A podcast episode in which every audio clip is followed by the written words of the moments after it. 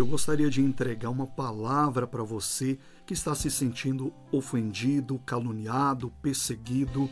Em Efésios capítulo 6, versículo 16 diz: tomando sobretudo o escudo da fé, com o qual podereis apagar todos os dados inflamados do maligno.